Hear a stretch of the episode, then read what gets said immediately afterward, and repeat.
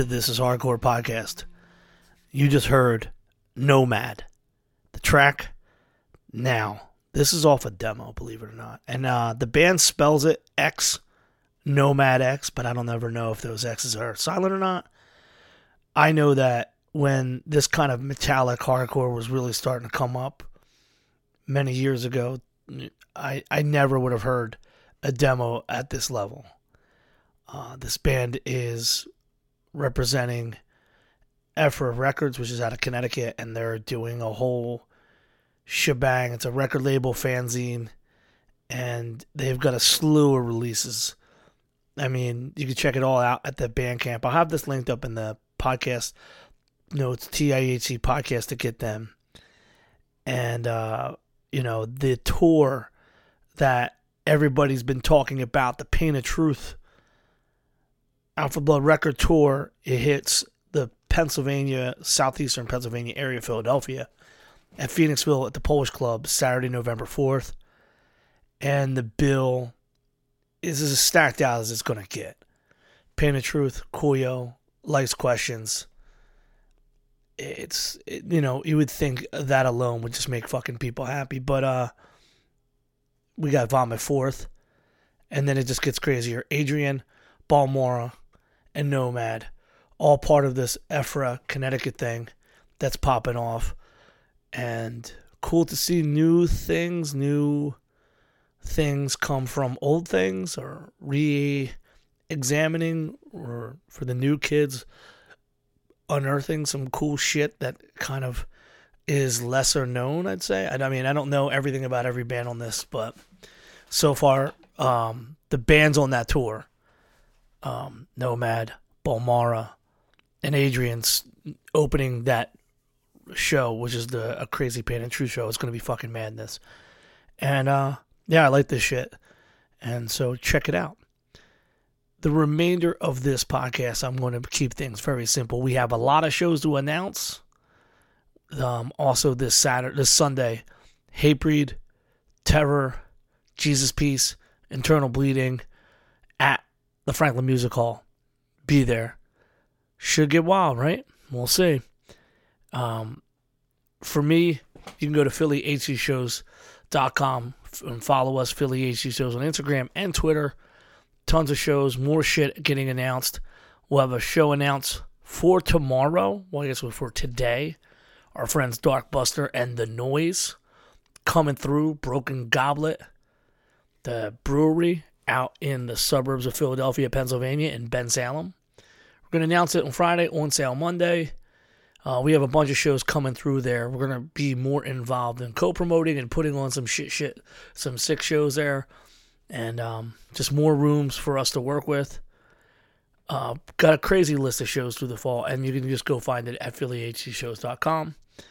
With the last couple minutes before we get into talking to Jami Morgan of Code, I would just like to continue to say if I was a younger person in hardcore, I would be confused because every little bit something pops up on the internet and, and completely can either dominate the space or muddy the space. I like when people say like, "Oh, it muddies the space," but the truth is sometimes there's a lot of really goofy shit that you just read and you got to consider not only the source of what this bullshit is, but you got to you really do have to question like why is someone running to the internet to quote unquote get in front of it if it's the truth?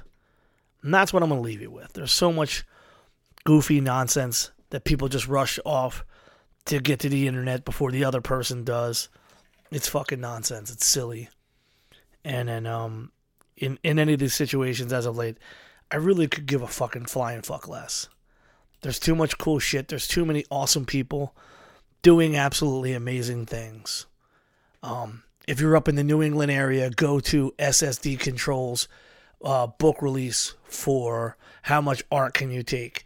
The book's fantastic. The story's great. Um, if I had not had already plans to travel out to the Mothman Festival in beautiful West Virginia, I would be probably heading up to Massachusetts to be a part of that great event. You have the Civ book just came out, another fucking fantastic read with all the positive things in hardcore. When these stupid little things pop up and people rush to the internet to just get their take in, you just gotta fucking, you gotta just remember that the people that are trying to get out there in front of it are bullshitters too. And also, it's none of your fucking business. If you didn't see it firsthand, really probably doesn't affect your life, and just stay the fuck out of it. That's the way it's been lately for me. I don't have the fucking time for it. Philadelphia hardcore has been on point. The bands around us are growing. People are starting new bands all the time.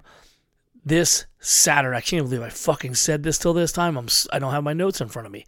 This Saturday is the Philadelphia hardcore fucking barbecue. Philly hardcore shows barbecue. Bob Wilson started this shit many years ago. It's how we found our good friend Ben Soupy Stuckey who's now the king in Fool's Game and a million other bands. The first time we met him was him coming to one of these awesome barbecues. And um yeah, it's how uh it's how this shit goes, man. Bob Wilson, fucking on point. I I really can't say enough about just the way that the younger kids are starting to take hold. I heard there's awesome shows going on in Delaware, out in the Delaware County, etc. New Jersey's got some new shit. The Philadelphia Hardcore Unity Barbecue. Dorsalessness, discontent, disjoint, OG lineup of hair to stay. Last man out, okay buddy. Pain Clinic, Ripoff, Scarab, Shot Out, Strength for Reason, Vespid, and the band we just had on there, Nomad. This is at 645 Lewis Drive, Warminster, Pennsylvania, the Warminster VFW, September 16th. It's a 2 p.m. show. 10 bucks. When are you going to go see that many bands for 10 bucks? Bob Wilson continuing the tradition. Absolutely fucking fantastic. Had to find a flyer. I was in the middle of running through all the stuff. Bob's got a bunch of cool shit. Actually, the next weekend is CDC, Rock Bottom, Missing Lincoln Fools game at the Towamencin Volunteer Fire Company. So many cool shows. Um, I just, again, I'm proud of the area. I'm a little disjointed, still getting over the injury and trying to make this shit work. Um, we got a lot of really cool shows, more venues, more kids than before, and a lot of positive shit. So no reason to go to the internet and go into the bicker battle of who did what, who did this, who didn't do that. It's not worth it. It's a waste of time and energy. Hardcore is awesome. This conversation I have with Jami Morgan is important to me. He, uh, from the outset of that band actually establishing themselves and communicating with us in Philadelphia, there was something different about them. Something weird, you know, broke their balls a bit, as I do always. But something special about them and their growth and the way that they push their band. You can you hear it all on episode eight on a warpath with Jami. That's 123 or 20 whatever episodes ago. Check that out. Now we're talking to a grown ass Jami Morgan who is elbow rubbing elbows with the finest. I mean, Steve Albini just coming in and recording. The stories he tells is great, you know, but this this new thing that Code's got coming out is absolutely fantastic. They got four tracks out now on the uh, Spotify. They're all ass rippers. The talent pool that they're drawing from is amazing. The amount of effort they put into this band is outstanding. And people detract and hate on them because they don't follow in suit. And yet, all the bands now that kind of were DL shit talking this band just copied all the riffs and tried to do the same thing, just in a fucking broke ass version. Code Orange rules. Pennsylvania, fucking legit, real people doing real shit at the highest levels in the music industry and still remaining true to their friends. I don't know what else you can ask for. So let's fucking go. This has been a long time since I've actually had on the show one of my favorite human beings. And I say that sincerely. Jami Morgan from Code Orange has not been on the podcast in three years when when I was accidentally recording with the microphone backwards and didn't have video and awesome. had so many problems didn't have this fancy little wall built back here for the video there's so much things that changed for me in three years. So i can't even imagine for those who didn't know it's episode eight on a warpath with jami of code orange. You want to go all the way back? 130 something episodes you may. First 10 i love that. I was ready yeah you were. Because and and the reason why he was in the top 10 is because when we were doing this show initially it was to not only talk about the people but the people that innovate and built themselves up in their own way. It's a key key element of talking to different people in hardcore. Now i've, I've gone a different way now in a hundred something episodes but from the outset of our first conversation on the show you guys handmade this entire project and you're still at the highest levels of now you're at the highest level of rock and heavy metal music eh, on the planet earth and you're still doing everything like you were when you were the kids. And that's fucking just unbelievable. Thank you man. I appreciate it. I'm just into i'm just into the fuck to the art you know? So to me that's like it's all about being able to create as as uh basic as that sounds. So I wouldn't really I mean there's some things I would have another way for sure, but in terms of like the main creative stuff and like all the art stuff, I would I I love to do all that, you know, and I would always want to do it.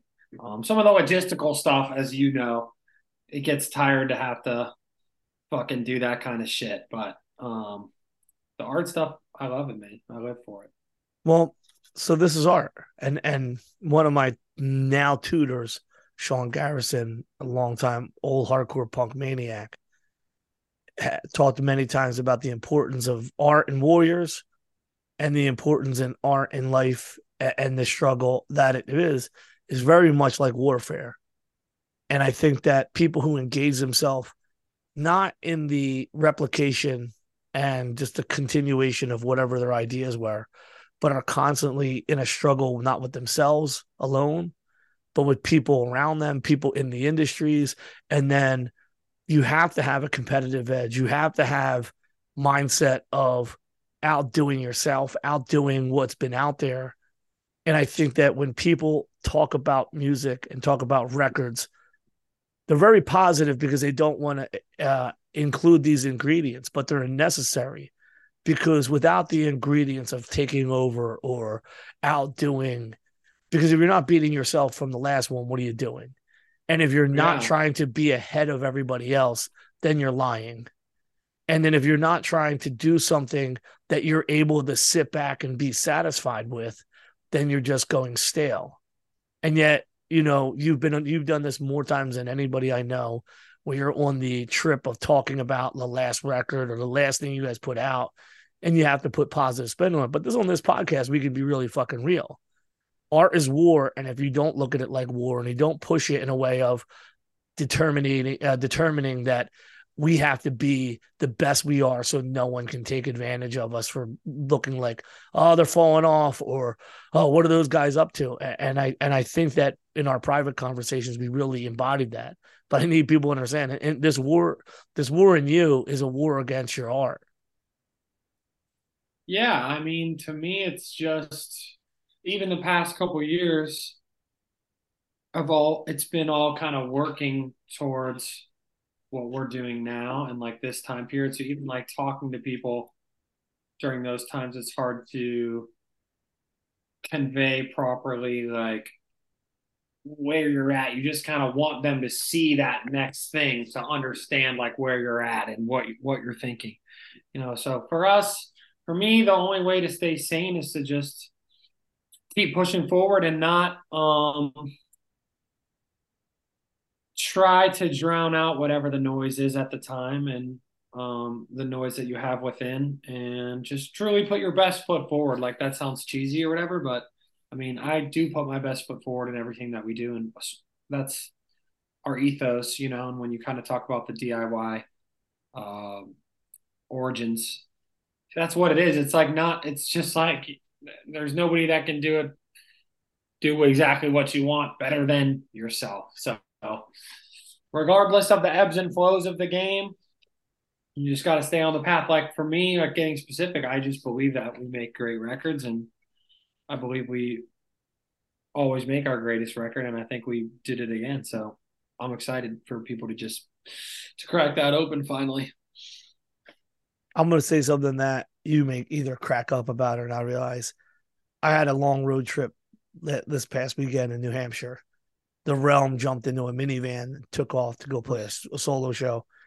And 100% of the Realm rocked 100% of the last EP. Let's and, go. And it's it's emotional. Love if, it. You, if you really if you really listen to it, it's emotional. Um, oh yeah the you got the the mirror kicking things off in the in the series of four songs and the way it transitions. It's so real to see that you guys have never left what you started, but you're able to go so much further than where you began. You know, music. Well, dude, I I really think like wait till you hear this record and how because those songs are, are are even in the way what I was really pleased with was when you like go listen to those songs right now they're all like out of sequence of the record because they're just you know it kind of categorizes the songs that have come out together. And they flow in a cool way right now right? But when you really hear this record dude i really think you and anybody who's into like just our world of music not hardcore or like metal or just who likes like fucking rock music heavy music in general i think that you're i, I really believe this one is the best swing we've had at the whole picture. And I think a lot of, I believe that a lot of different people from different corners of our past and future and stuff will really enjoy it. I think like there's there's something for everybody, and it's I can't wait for for you guys to hear for the whole the whole shebang because it's one of those old school records where it's like it's a record. You know what I mean? Like you need to jam the fucking record. So I'm glad people are digging some of the songs so far. But I really think when you get the record, that makes me feel like people are gonna love the record because it's it's it's even a way better experience. So I'm very excited. I'm sitting here with it right now. Check it out. I just got it. So here, this is it. Holy Mhm. shit! Um, and then I'll show you the little inside and shit. It's it's like the most comprehensive uh thing we've done. And then dude, we have like the full like full size booklet, like old school. Oh my god, I miss that so much. Coffee table book comes with all the records. With all these handmade collages my sister and I did for fucking 12 hours a day for like three weeks straight, locked in a room. So dude, I'm just excited to to drop the whole thing. I think if uh you've ever liked our band or you're just basically looking for an alternative to some of the more popular stuff that's out there that's maybe in the rock heavy realm, I think this is going to be for you. So I can't wait. I mean, the thing about doing what you just did, you broke the mold already musically. Uh, early in that pandemic, you captivated us all. And we talked about that when we all had to sit at home. And the only thing was that Friday night where that Code Orange record, the Code Orange video went live, and everybody sat at home and was mind blown by it. And there's all these different things that took place. Like, seriously, just took place in the time and then uh, we specifically had the opportunity to come out there and see your return show in your hometown. And that Which we kind of sucked at, but we're, we're get the still fuck out. there. Shut up. Wait, dude, I now I can't wait for you to see us, dude. Because right now we're fucking like, and also this will be this show we're gonna do in Pittsburgh. Normally we do Pittsburgh and it's like first, right? So you're not like up and running. But now we're gonna have some in the book. So I just I can't wait for the next time you see it. But I thank you. I always love, dude, when you're seeing you and you know a couple of our close boys out at those shows, and it does mean a lot to me. I I do this thing that band people may think is weird. I like seeing the show. And so the problem with seeing the show in a hardcore scene is that you gotta be one of those 400 people that are behind the band. And Yeah. I didn't want that. So I, me and the guys found this awesome amphitheater seating on the balcony, and yeah, it was overwhelming. It was like this was, and you got to remember, this is where I came from. This is this is where my immersion into punk rock and hardcore was formed in metal and in stage performances and seeing bands doing shit and the lights and the the fucking graphics, the little movies. It, it's just so unreal because at the basis of hardcore and punk was always stripped down. It's bizarre. The same people that were trying to not recreate what was going on in the 70s and early 80s sometimes would then eventually try to do it later on when they could. yeah, that's true. But you guys legitimately looked like I kept going. They're a real fucking band now. Like, like this is fucking awesome. Yeah. Like this is this was so a great moment for you guys, man. What what I think we've actually figured out more since then, and like since that first show, and like over those like that year where we kind of did a lot of loose touring, is I've we've really figured out how to like bring the show element, bring the melodic element, and also not necessarily bring back, but like continue to fine tune the like really in your fucking face element to the point where like I feel like we could do something again like your fest or do something of that ilk and fucking hang and smash it. You know what I mean? But it took us time to like because we rebooted the system again, and it kind of took us time to get it to full fruition. But now it's now we're fucking running hot. We could do we could do an arena. We could do a fucking basement. We could do it all. Yeah, I think I think for you guys, you know, you have you were really going through a lot. Um, you were fighting with a label, fighting with everybody around your camp because you needed to do what you needed to do, and you felt different ways about it. And we're then, always fighting with people, as you know. well, that's the that's again part of this conflict and the struggle of the art of war, right? And and that's the thing you guys did. You guys really went from that little thing to you did your whole tour. Um, you played some huge rooms with different crowds. And I think that you are now more comfortable today than you've ever been in not doing what everybody else is doing.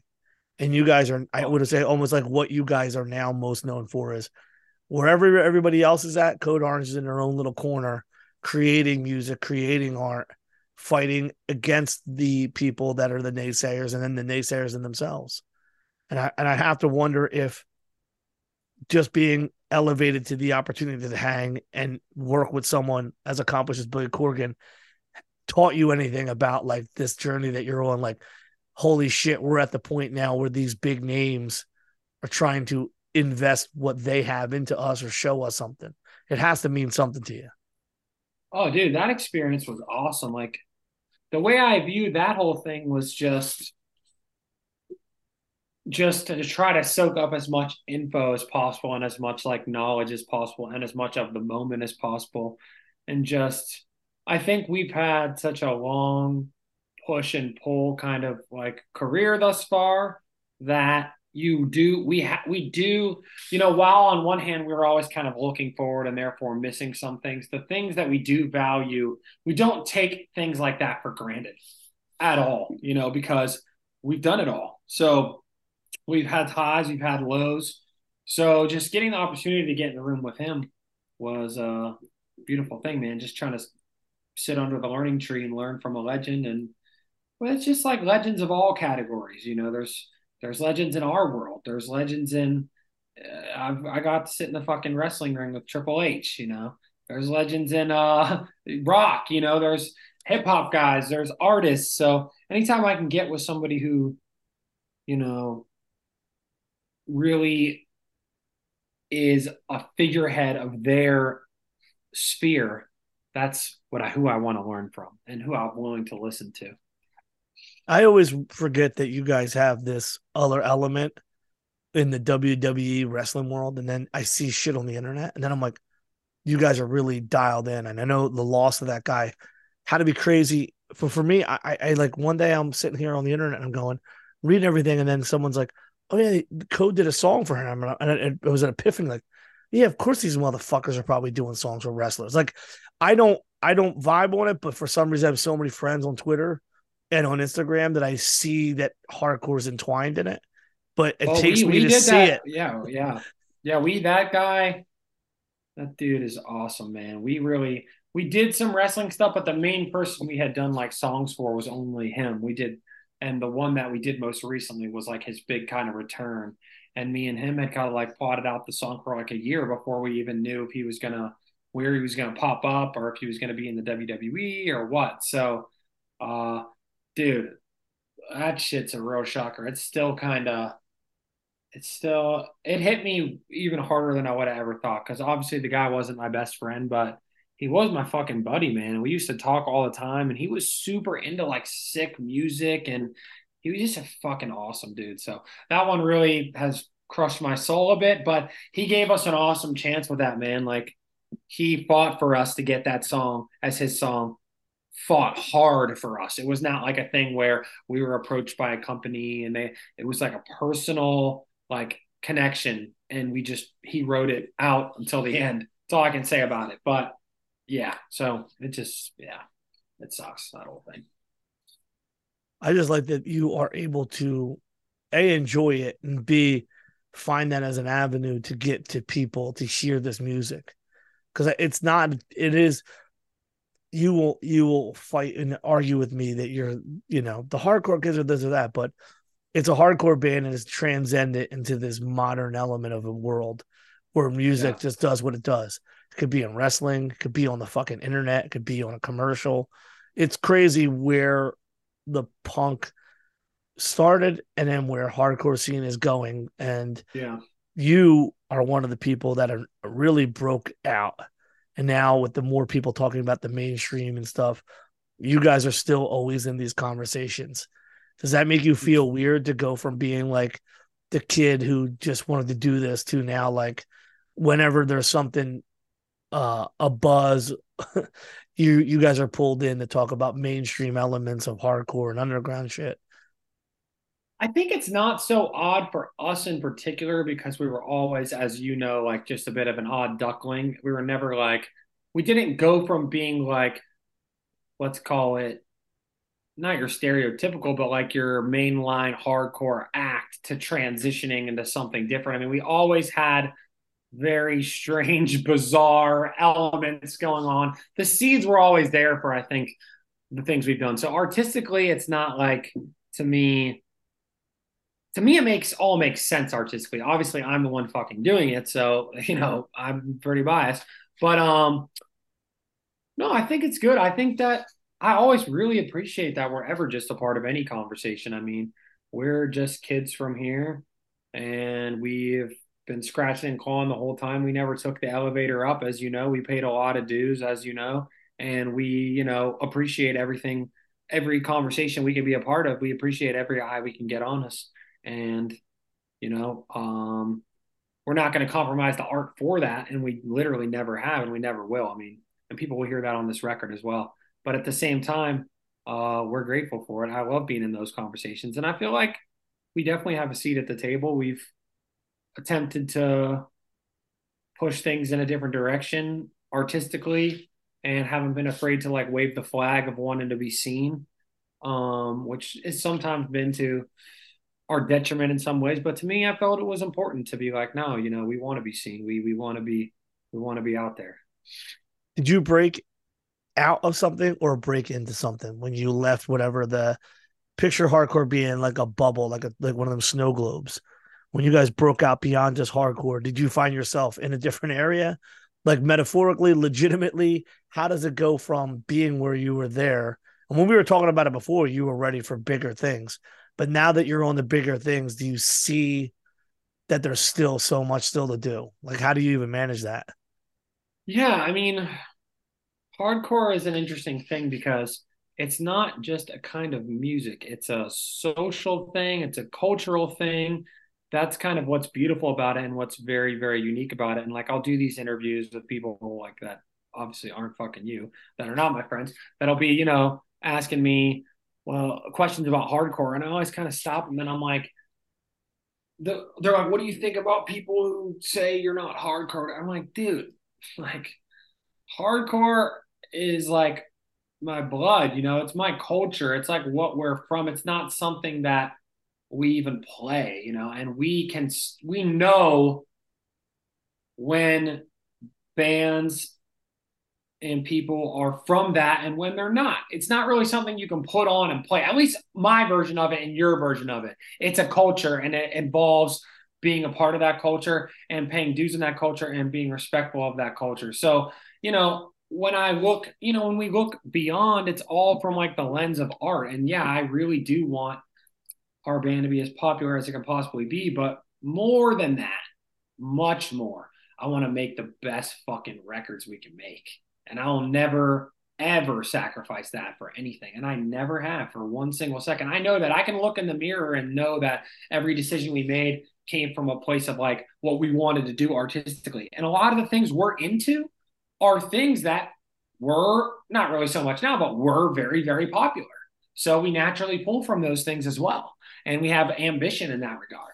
But um I think that the hardcore thing is just interesting because like when we talk about escaping the bubble of it or whatever. It's like a lot of that in my head goes with like timeline of certain social events, certain interactions we were having with people and bands. Like it's more of an interpersonal thing that like people close to me would be aware of, as opposed to this outer lens thing. Like we almost felt at times pushed out of it by people around us, not by like the music, not even really by the fans. You know what I mean? We would feel pulled into it or pushed out of it. And that's just being young and learning and being part of something that's like your culture. It's like your high school you go to, but it's also a kind of music. You know what I mean? So it's an interesting thing. Do you find yourself looking at what's next and and wondering if if if hardcore is high school and the and the bands that like you know beyond just the, the fact that you have connections with the, Billy Corgan, Smashing Pumpkins, are you finding it int- like a difficult course to figure out like okay, if we're not just going to play with Madball once a month, who are you guys going to start playing? Or you're you're more concerned about where you put your own shows down and then eventually get pulled into that world? Yeah, it's difficult to figure out. I mean, we're definitely on a little bit of a tightrope right now where our vision and our what we've made with this and like the way it has to be presented and logistically even how you can present it you know, we're not quite at the point of popularity to be there, to be able to do it the way we would want to do it. So I think our goal is always just to cultivate a fan base for us as much as we possibly can. And we've always felt to do that because we do feel we're doing something a little bit fresh. We have to pull small amounts of people from many different groups to kind of create our group because we just like we didn't fit in opening for Madball, we don't fit in 100% opening for Slipknot. We don't fit in 100% playing Coachella. We don't fit in 100% playing for Suicide Boys. But there's people in each one of those groups that will want to see us, I think, and that will be fans of us. So that's kind of like how we've always tried to book our career. And yeah, we just have to, well, we have to see what happens. It's an interesting time period for us. Just, you know, because you know, we want to, we always wanted to keep pushing and we want it to, we want it to grow uh, spiritually as well as you know in terms of people but we want it to feel like it's on a on an upward trajectory for us you know in our in in our art you know the coolest thing about Coachella and Code is like the minute you guys were on it, all I did was sit there and scan and um just look at articles and like things. And this is like the line that I saw from oh, and I was looking up because I knew we were gonna do the show tonight. the line is uh Podar, uh, where's it? No, there's another. There's another one. It was uh basically saying like Conars were born to be the Coachella Misfits, and I think that that's important to be that. It's important to be not like everybody else on the bill because if think about how many hardcore fests you've played where everybody's done one cover, all their friends are on stage, every song someone takes the mic. You need to present a different angle if you're going to stick Well, out in this but right now. well, Joe, like yeah, like but you know that was us on the hardcore shows as well. It's the same thing. I mean, we've been doing the same thing. We've never done one single tour where we were like, yeah, we just fit right in here. We never the hardcore shows we stuck out like a sore thumb. The fucking metal shows we did do sometimes, you know, it's more mixed and it makes sense. Um, weirdly enough, the support tour where the crowd we felt that we least stuck out was the hip hop one we did. That was probably the the best crowd that we had in terms of like a opening up for the Suicide Boys deal. But um, yeah, I mean it's the same shit as fucking you're saying Madball or opening for Terror or opening for fucking whoever. It's like we didn't fit in there either. People yell shit at us then, and we get shit from the bands, and now it's just it is what it is. You just grow and well, that's part adjust. of You know again. what I mean? That's also part of that whole back to the idea of uh, to be in to love your art. You got to be at war with it and everybody around you. You know, like you have to do things that are difficult, and you have to do the things that another person wouldn't. You you embrace that. You you made that your whole thing. Like, oh, they're over here just doing that. Well, we're gonna spend all of our free time building these things and getting these ideas. You guys are still entrenched in all this, I imagine, working up to this Sure. next record. You have to be, you have to be to keep the flow of it going. You're not at the point yet where you're just paying someone else and all of you guys are just out there doing jujitsu 10 hours a day. I don't think we'll ever be at that point because, like, it's like we this is the first record we ever produced ourselves. Steve Albini engineered it, but Shade and I produced it. We fucking, you know, made me and my sister made the entire art layout, top to bottom. Me and Shade made the videos. So I mean, you know, it's still still the same game. You know, it's just it changes, but it doesn't change. You know, I just I don't know. I think I'm just a control freak about it, wanting it to come off a certain way because I just feel like with how assorted it is and how many different things we're throwing out there, it's gotta be perfect. Because if it's not perfect, it stands no shot. like in my opinion, it's like if it ain't perfect, no one's gonna get it. If it is perfect, well, some people might. So that's kind of like the way we approach it. How do, how does Steve Albini come into the equation? What does he actually do? He so what we did was, you know, we made these demos, putting these songs out, and then we practiced the shit out of them. And then we went to him and you know, we had our tempo maps. Some of the songs are off the click and chicks who want to know be more fucking live and some more. We had our whole game plan and we spent just like three weeks recording the whole band like in a room together. And that comprises most of like the live band sound that's on the record. And then we mixed that with all our little weird things. And we did vocals separately and we did all the electronics and we went recorded strings on our own in Pittsburgh with like Ruta's sister and Joe's bass teacher and just very DIY. We, we and then me and Shade just spent months piecing it together. And uh, so Steve just made the band sound awesome and ran a nice tight ship, but he wasn't he's not like a shot caller. You know, you got to have your plan and you tell him what you're going to do, and he's ready to make it sound good. And that's all we needed. So it worked out perfectly. And he's, it, it was awesome. It was like the best, uh, one of the best recording experiences we've had. Um, so he records. He doesn't come in with ideas. I, I No. like I I'm when I hear the word like Steve Albini and I, I like knowing that he's so legendary in this process. He was good with just like, hey, I'm gonna track you guys and you guys. That's what he does. He wears a garbage man suit to work every day. And he, I Yeah. said, "Why are you wearing a garbage man suit?" And he's like, "Because I am a, I am a technician. I am just a worker or whatever." I'm like, "All right, he's fucking insane, but I that's cool." fucking love him. He would fucking make us all these coffees for like half the day. He wants to go make them himself. You know what I mean? Each one for every person in like one of those individual like machines where he's doing the whole deal. He's just a fucking weird dude. So, and he rocks, man. He makes guitars and drums sound fucking awesome and he mics them right and they sound good. And we know what we're doing and we know what needs to ha- go again. And we say, okay, we got to go again. We got to go again. And then he'll say, oh, this one we got to go again because the mic was fucked up. Okay, that's his role. My role, Shade's role, Reeves' role. Oh, that part was fucked up. We need to do that again. So you get it. You catch my drift. Yeah, He's the tech technical guy. You know what I mean?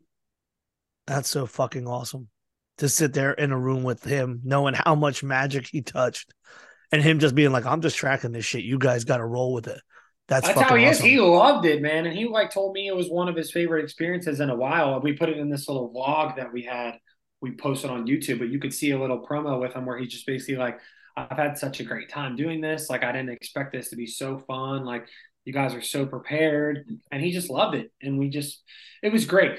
A lot of the not nastiness, but like a little bit of venomous problems that we have come between like people and our creativity and the process and things getting fucked up. But when you're not involved in that and you're just working on it, then everything's all good. So we finally figured that out on this record. Like we got to have the keys, so we ain't arguing with people. When you argue, what were they? Were they just trying to mold you in a different way?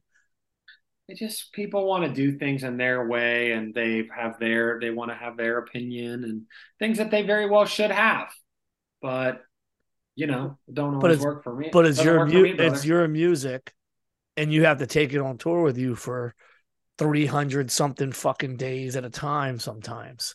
So if you're recording it at this guy's behest because he has an idea, unless you were like, "Holy shit, this is a fantastic idea," I think you do got to trust your gut because you trusted your gut through this whole thing. Well, dude, it's like I'm also mentally psychotic, so I'm going to hear stuff that they're not hearing and I'm going to obsess over it and I'm going to, you know, it's just, I mean, all the guys we've worked with are awesome, though. Like we work with Nick Raskulinecz, he's a great guy. Obviously, we've been able to work with Will a good amount, and he's really easy and amazing. Kurt Ballou's awesome. And it's all been great, but there's always a point where it's kind of like becomes a bit too much. And we didn't want that this time. We wanted the too much just to be on Shade and I and make sure that we were carrying the load, you know. well again it's your project and you have to live with it you have to roll with it you have to literally live it on stage in front of all these people it's not Yeah. right if it's not right in the record it's not going to be right when you do it live now that we are talking in the sense that you've got a lot of shows under your belt how do you feel being the guy up front without that drums in front of you how do you feel seeing the people when you're playing how does that feel because you had a totally different experience behind that I fucking love it. It's the funnest thing in the world. I mean, it's literally fucking awesome. You know, it rocks, man. Fucking compared to drums, drums fucking sucks. So it's great. It's much more exhausting, but it's fun, man. It's it's a ball. You're connected with the people. It's the greatest experience you could ever have, and that's pretty much it. It's like fucking crack. I, I I wondered. I know when we talked after you played, you were like, it was your first show doing this, but I was like, dude, you're gonna be fucking awesome at it. You look fucking cool as fuck. Looking cool as fuck. Actually, for frontmen is actually sometimes in a live perspective, almost unless you're at like a maybe if you're you have a specific tone that you sing, important. Looking cool, looking engaged, be, playing the role is so fucking important in metal. It's so fucking important in punk you know, sound is almost secondary as a singer, but I know you're going to be fucking hard on yourself, so you're going to grind it out till you felt good with it. For sure. Dude, I had a show the other day where we played this fest and no, we've been we've been singing this song a million times. I know I can sing it. I fucking am great at singing it. But I get so fucking gassed out because like, dude, I'm dying. Like it's a new set list. We put two absolute fucking maniac songs in a row that just gassed me to death. It's a big ass crowd, like adrenaline's going nuts. And so we get to the song and I belt out the first part of the song and I like my it's it's literally not there. Like the gas makes it so my voice is just not there. And so every day since, dude, you know me, I've just been running sprints and just running right into my garage. And I just I'm gonna do it when we hang up because I didn't do it today because I've been doing interviews all day. Run a sprint, go in the garage, sing the song. Gassed. Run a sprint, go in the garage, sing the song. You know, so just fine tuning and trying to get better and be the best I could be and eh, just trying to stay as di- as disciplined as I can to that because I do want to be the best at this. This is why you're going to do it because you're so fucking crazy. I, love it. I, I, I literally-. I, well, no, I, I I applaud the insanity. I, I I fucking tell you, if you're not going to be crazy about it, you're not going to get to this level. Most people accept mediocrity. They look at the internet. I, I deal with those all the time. Well, look what the internet says. Well, what does the internet really matter? Is anybody? And no one's going to face controversy, so they're going to say the nice things. But you have to live with that shit. The fact that you do the running and sprinting and then then doing that part eh, that's a I just started. I started doing it because I was like, all right, I'm good. We practiced a lot. I'm in decent shape. I'm training a lot. Train jiu-jitsu, blah blah. blah. And then I'm like, I'm good. But then, dude, you gas the fuck out. Like it happens. So once you gas out, you got to have to come to Jesus and just fucking put it on. So I owe it tonight. I've just been doing, trying to do it every day for a week or two. We'll see if it fucking pays off for the show, or if I fucking gas out again, I'll fucking kill myself. But we'll see. Is Code's World the beginning of a of a run, or is Code's World just a we're opening up the world and we're gonna do this fucking thing and show you guys what we've been working on? The Codes World is kind of the last show of this little mini run, and then we'll get to our real run a couple months later. You know, like we're Okay. setting it up now, do a real tour and all those kind of things. We're getting that all together right now. It kind of worked out a bit oddly, but we decided to do start off with some sporadic stuff instead of trying to cram a tour because we really want people to see this thing first. Like we want to see what they fucking think about it. We want to see how it hits the world, you know, and we want to play after that. We don't want to play before it. We don't want to have to put a tour up before that. I want to have the full impact of whatever it is we've been able to accomplish and then go and do that, you know? So it's like the promo to show people, hey, when you see us live, we're not just standing out here. We've got I don't even want to know what you guys got because I can only imagine how crazy it's going to be. But it We'll sounds like this is the preview of what's to come. Yeah, for sure. And I just I want the record. It's one of these records I want it to be out there. I want to be out there and then I want to go out and I want to play a lot of it. I want to play eight, nine songs off of it. And I really feel like that's what it deserves. It's definitely our best record. And I'm just I'm I'm chomping at the bit, but I just want to do it right. I didn't want to like rush it and you know, I want people to absorb this. I can see them absorbing each piece of it as it comes along. And even just doing Mirror the other day in the video, I think people, hopefully, the goal was for them to go again, like, oh, this is not, this is really not what I think's going on. And then, you know, they get to open their fucking Christmas present and we'll see if they like it. And if not, then whatever. You're always you're always ready to do that. Um, like oh well, whatever. Then if you're not on the team, and I love it. When Take Shape dropped, were you anticipating any kind of backlash? Were you were you anxious? Like where was your head at when you dropped that? I just hoped it would make any kind of noise, and it did. So I was very, very happy because I was like, as long as it just doesn't go off silent, I'll be happy. And then I thought, oh, maybe it'll be negative, and it was mostly really positive. I mean, it was way more positive than I would have thought for sure. It seemed like people really liked it. So uh, now, like, yeah, they told me that today it's like creeping up on the radio rock charts. It's like number 36 or something. And so it's making some cool progress. So I'm I'm pleased with it so far. You know, I'm I'm very proud of it. Obviously, you know me, I always want more, and we'll keep fighting for more. But um, it made a lot of noise that day, and what else can you can you ask for? I have this uh, uh, wonder if you think it was flying a new flag when you dropped that, like telling people, "Hey, we're going to be entering a new fucking space. Look at we got our boy Billy Oh, yeah. Corgan. We're doing Oh, some yeah. different shit." Like, how did that Yeah. feel for you when that dropped? Like in that sense. Yeah, we kind of put out these two heavier, buggy, parasitic songs as like a precursor, like not as traditional singles. That's why we didn't do videos for them. We did them in a bit of a different way, somewhat subtler, to go play in Europe and almost establish this kind of underbelly. Maybe something people would think we were going to do.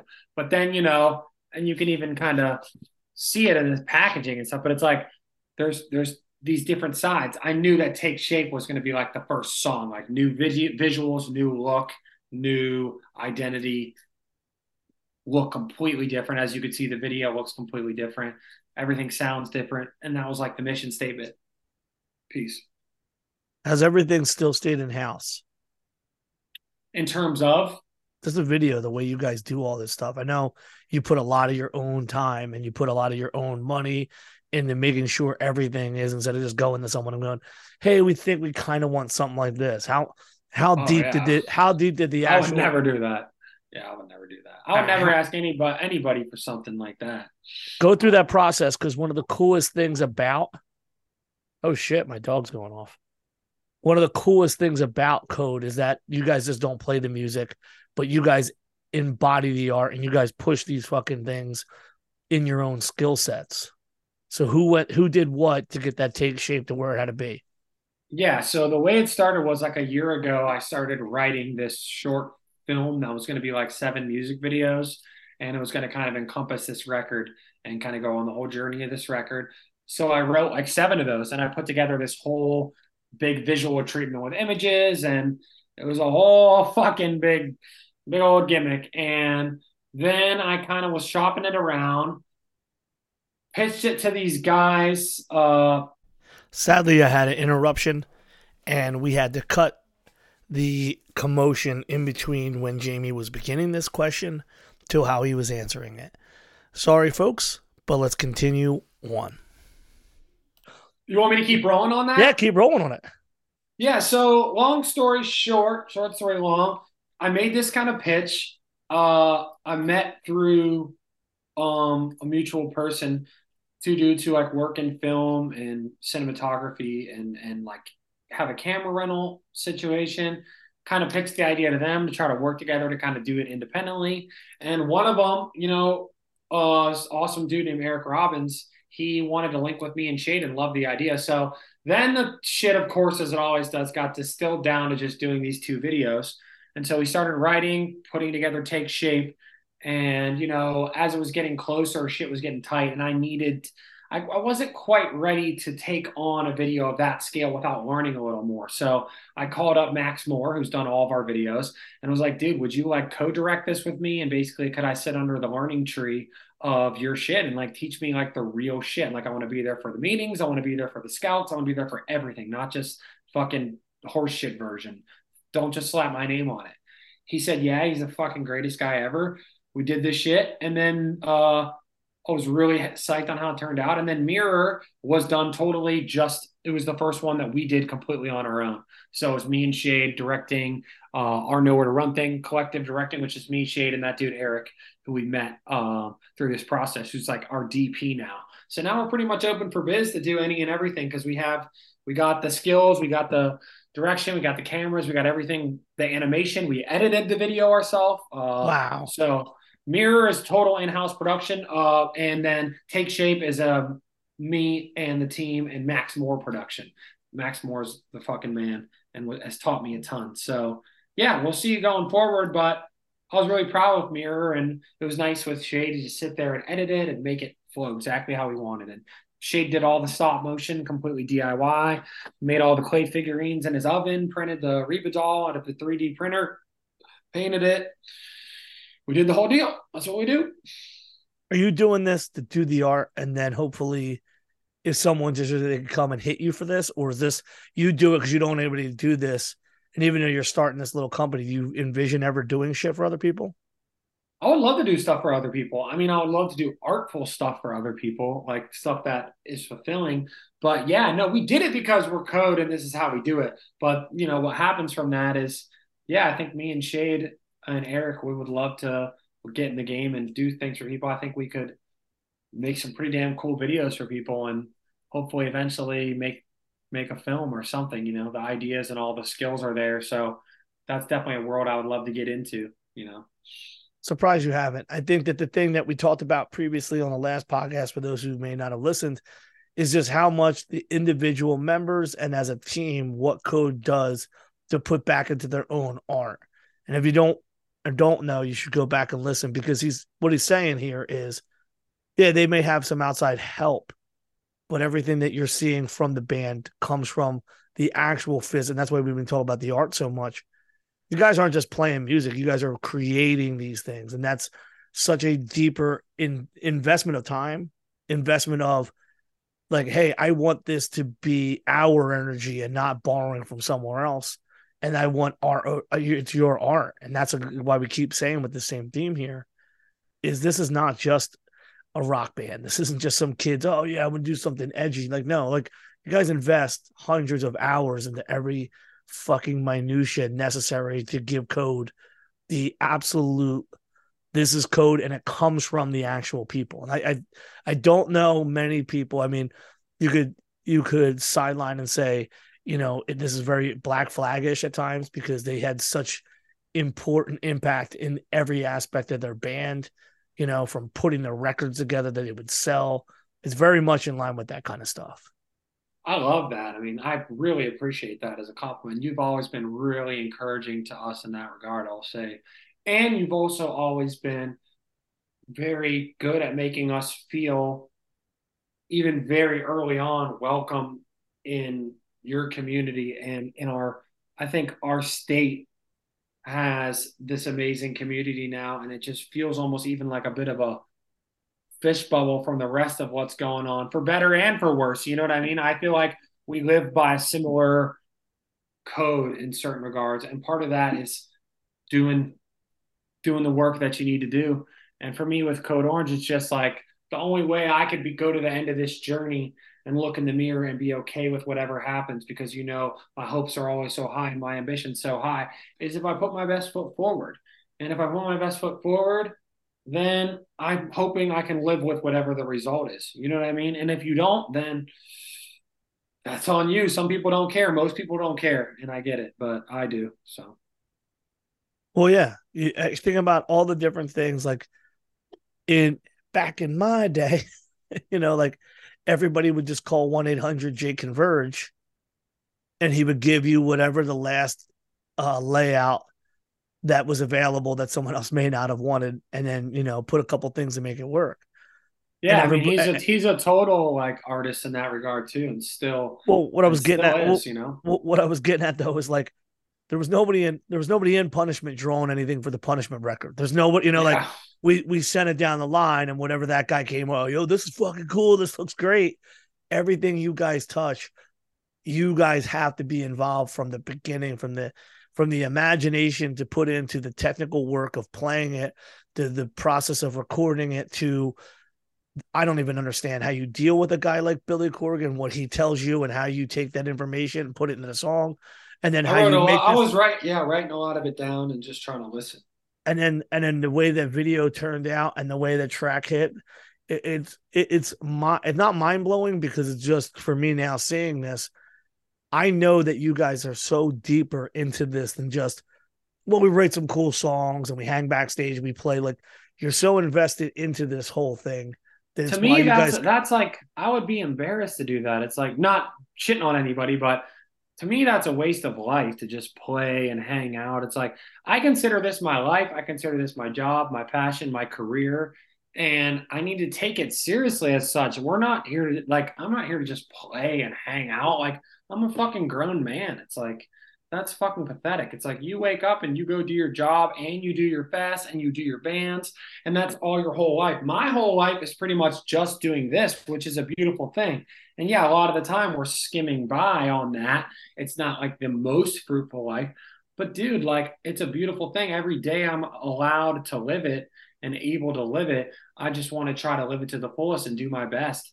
And like even sometimes I got to fight my brain to do that, and sometimes we got to fight with each other. But it's it's the only way I can be okay. It's the reason why if we ever have to put this dog down, then I think I'll find peace, you know, and be able to keep going because I'll know, well, dude, you fucking tried it, and maybe people didn't fuck with it that much, and maybe whatever the time wasn't right, or maybe it was, or whatever but you tried and you did your best and that's all we can do in life you know? We're not especially it's a pa thing as well. It's like there's not all these fucking opportunities coming to to us or bands from here or like it's not even a thing. Like there ain't even that many popular bands from here period of any kind of music if you really break it down compared to a lot of other places. So i mean you're on your fucking own you know? So that's it I love that when we talk about the beginning of something new, you're always you always have a little bit of foreboding and like, hey, if this is how it goes out, I'm good with hey, it. you gotta be, bro. I'm it. used to it. I'm used to I'm used to it. Yeah, you're right. I mean, but the thing is, I'm I'm a do I'm, I have a lot of duality to me because one part of me has so much hope and faith and belief in what we're doing that we can fucking slam dunk it. And another part of me is just like has fear, you know, and is like, fuck, like I put all my chips into this one fucking thing. Every chip, like it's everything I got. It's all on this thing, you know, and I'm getting older. You know, the shit's it's a dice roll, but that's life, you know. So yeah, you'll hear that shit from me. I'm not gonna fucking lie and act like I'm just like, oh yeah, we're gonna be the biggest band in the world. I have no fucking clue, but I know we fucking could be I know we're good enough to be. That's for damn sure. So whatever happens, happens. So like we sit here and we talk about this now, but when we were talked last, we didn't know what was next. We were in the, that pandemic. Everybody was like, "Who the fuck knows how this is going to come out? Who who knows how this is going to work?" Yeah. What I see in my in my scope of watching the last three years is that the newer people to the underground. We can't even call it the hardcore scene anymore because the door is wide open. The, for everyone who complains about the gate, there ain't no gate anymore. The younger kids who have captivated and taken over the the floor, they've taken the stage now. They are expressing themselves way beyond the regular hardcore influence, and they are so fucking open that I think where you may see yourself saying like previously, oh well, these hardcore kids don't think we're hardcore. The door is wide open on what that idea is, and the underground is so much more for the the tolerance is so much wider for different music as far as like what we haven't heard. Um, the band that you guys brought out on the road in um last year Loathe is a great example. Like I would have never assumed that you would find crossover in the hardcore, but yet it was there. You know, there's just these bands that are not from the traditional punk hardcore who are metallic and have these different ideas. And now bands that are established are messing around with these ideas and, and no one is on the pulpit going, fuck this, we hate all this. It's it's really a different world for you now. It is. I, I, I, it is, and I still feel like even in that different world, it's hard to fit in. You know what I mean? Like, well, you're not supposed us, to. You're not supposed it's, to. It's hard to fit in. It's like you know when you talk about when you even look at like this this kind of style of like fringe like heavy music that's really popular. Like it don't sound anything like what we're doing, you know. So there's there's kind of there's always that that thing. And hardcore is the same way. Like, I think it's interesting that since COVID, COVID created, you know, there was a long period there where there wasn't like a new wave. Uh, yeah. Uh, since uh, since our wave, and then COVID created that somehow. I don't know how, but as soon as it opened up, the new wave started. I think. Would you agree?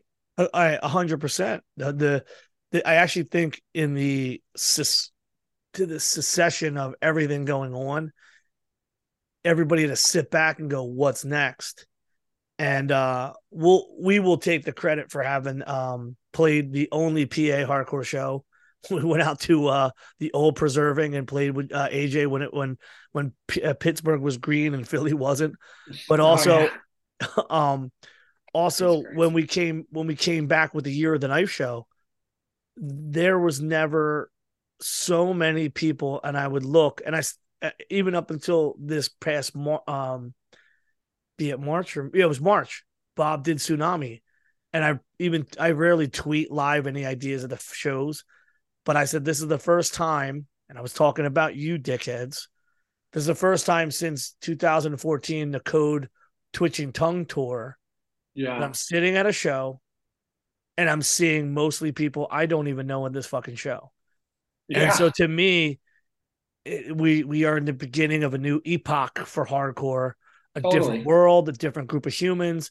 And you know, some people are still with us. We're losing people more and more, but it's a different time. And the, the newer kids, whether they're 40 or 20, I like saying kids, the newer hardcore kids don't mind the diversity of what the music is coming from. They're they're okay with going further down and ruin boundaries. And I think that that gives you greener pastures to seed yourself within these kids because they weren't even a part of the how come they don't play this stuff from I Am King anymore? Like they, they weren't there for it, you know. So like That's you true. have you have this fertile, uh, accepting populace who just wants music and just want and and really, I mean, you hear some of the you hear I now hear influences in some of these heavy guitar riffs in shit you guys were doing literally 10 years ago. Yeah, I feel that. I mean, I guess we'll have to see. I'm curious to see how we sit with those kids and stuff. Yeah, we definitely haven't really yet gotten acquainted with all that. I think that we probably will coming up here. Um, I've gotten to meet I don't know. You'd have to like name some of the bands, but I don't. I I've met some of these bands. I know some of them. Some of them are new to me. You know what I mean? So I'm becoming. I mean, I'm still pretty damn young, but you know, the generations go on, and it's hard to, you know, uh, fucking know everybody like personally. But I'm always keeping an eye on everybody, and I think there's a lot of cool shit going on. I mean, I do think in a way it's cyclical because some of the sounds of stuff reminds me of you know, certain periods before what we were doing or whatever, you know. So, but it's it's fresh, man. It's uh it's big. It's really big. It's way bigger than it's been, I would say, ever. So um, I'm gonna but, I'm gonna now now that you open that, I've been waiting for that for this moment to uh talk to talk to you about this. To do you, to be you, to be your gang. I say you, but it's to be Code Orange for the Code Orange people listening, it's not just Jami, it's the B Code. It's everybody. How do you filter outside influences in your art, like things that you take in, filter it so you use it and not be repetitive to old processes or be trying to recreate something that was already out? I, I, it's to be unique essentially is what i'm saying is how do you use your influences to be unique but you can still tell that you were influenced. It's got to get harder as you're on your how many records? You know, like how how do you still do this? a lot, man. I've been able to crack like one. They inspire the shit out of me. Like Reba's songs, Shades ideas and songs. Everybody's like influences. I watch a ton of movies. I read a lot. I listen to a lot of music, and then we make stuff and the ideas slowly starts to form and i start connecting thematic ideas and books i've read and fucking feelings i've felt and scenes in movies like and palettes and it starts to come together as like this big collage in my head a collage that i can never make or would never be the same without the influence of everybody in the group. I mean there's i couldn't do fucking anything i'm doing this band wise without these guys. I mean, they all play in like fucking. I feel like it's just a big abstract puzzle that slowly comes together. And right now, I can't see the next one at all. I just see this one, and I can like I can't even ever see another one. But who knows, you know? But this one, I feel like it's presented itself, and then it's my job to do the work to put it all together to make it work together. And they present great ideas, and Reba presents great melody, and Shade presents a great beat. And it's like, well, we can't just use that beat as a song because that's just this type of thing. How do we integrate that into something different, you know? So, and make a new stew. And I think when you hear the record, I'd love to hear your thoughts on that because you're going to hear a lot of cool mixing and matching that we haven't even done before. So, and it's a whole new. You could tell already. It's a whole new vibe. It's a whole new everything.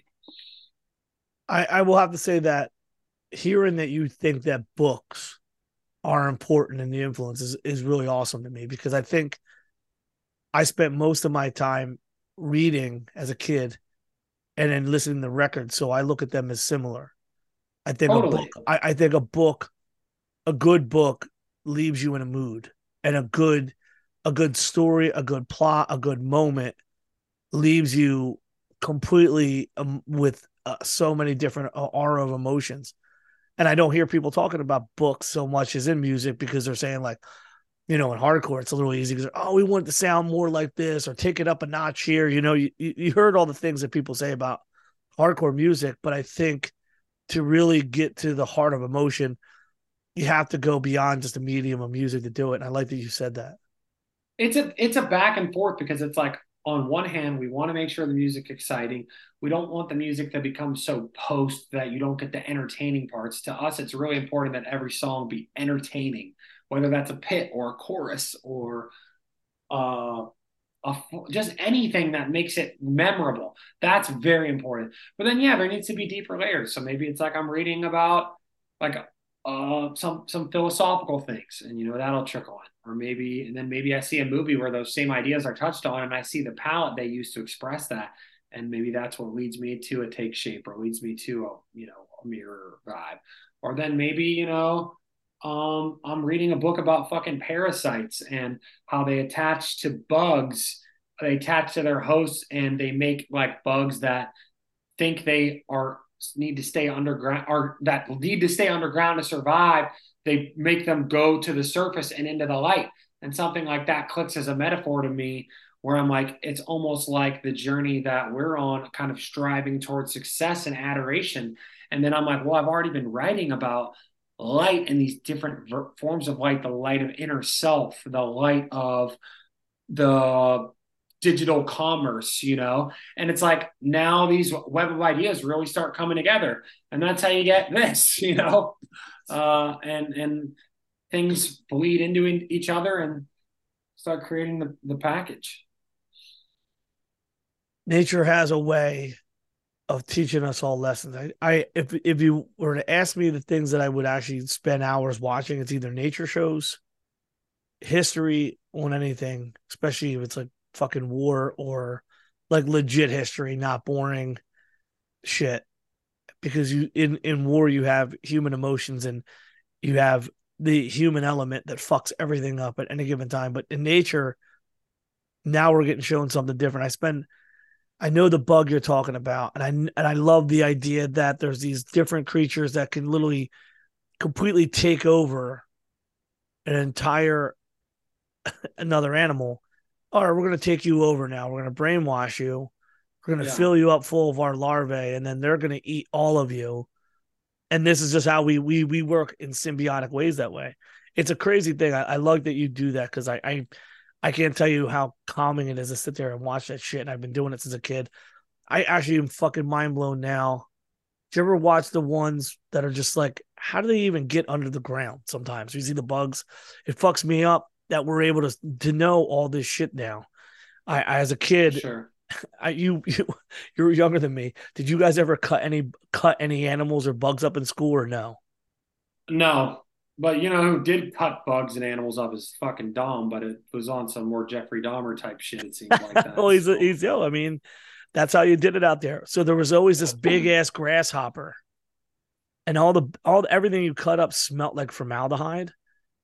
But since you didn't understand the process, there was such a weird. It's not. It's not a. I some people may have not the stomach for it, but it's such a weird thing to think now that there's an entire era of kids who didn't have to go and cut up this. I never do. I don't think I could do that. Uh, it, well, I mean, there's not like you're not stabbing into something and blood getting shit. It's all like a weird, weird formaldehyde smell, and then you have the boys throwing stuff at girls in the flirtatious ways. But it it definitely was an experience if you were if you lived it because you're like you're really looking inside of something. I mean, the first thing they usually show you is this hairball, and it's an owl pellet because owls spit out their food when they're done. So you would take apart the owl pellet, and there might be like a little mouse skeleton or something. So our generation was super fucked up. But I also tell you, like, uh, I you guys are doing something that reminds me of the Pink Floyd. And Pink Floyd The Wall was oh, yeah. like probably one of the most epic things in my life. I, I the the record I still I still listen to the the movie I have on DVD, VHS, everything still so crazy impactful because the images lock in so deep with the music and the mood. And you guys have tapped into that. And you're one of the few bands that have the acumen because you're doing it all yourselves. Everyone else will be like, oh, we would do this, but it would cost too much money. Where you guys like, well, it's going to cost us time and it's going to cost us blood, sweat, and tears. But I think it's not a bad comparison to put that you guys are on that for me when I see I draw the comparisons to that. That's a good no. That's a good example. And even later than that, I mean, Nine Inch Nails definitely were inspired by the wall doing Downward Spiral and the Fragile. And you know, there's like there's a lineage of kind of conceptual records that line up with visuals, and that's something I really love, as people can tell. And uh, I hope we can. We're still not at the point of resource that we can really do it to the fullest, but I think we're doing something with it. Where I I have a grander idea that I would really love to do, but we'll see if we're able to get to that next uh, monkey bar or not to do that. But what we've done, I'm proud of so far. You know, I love that you brought up the the Nine Inch Nails influence because I was. You never want someone to say because you you know uh it's easy to say in hardcore. I'll look like a Marauder ripoff, but you mm-hmm. you almost when you're talking about the high art, something like a Code Orange, it needs to be said that that the take um the fucking the mirror has a different vibe, but it, it all pulls back into shit for me as a kid, whether it's take shape, mirror, uh, the heavier stuff at the end of those songs really just remind me of of a modern take on the original code. When I would sit there and see you guys play and go, this is some of the heaviest shit I've seen at this. Like you know, like Code Orange for people not knowing. your sets were some of the heaviest sets at at this hardcore. Be like, all right, Code's gonna get on. This is gonna get really fucking ignorant. It's it's funny to think of. There was a, there was a time where it was like a fight set. Like it was Well, like that's it what- was like it was like a weird like beatdown set, but it was like us. Like Well, that's where that's where the grooming song and the game come in. oh, it's yeah. like it's like I feel like you guys were like, hey, fuck you. We're not we're not through with this.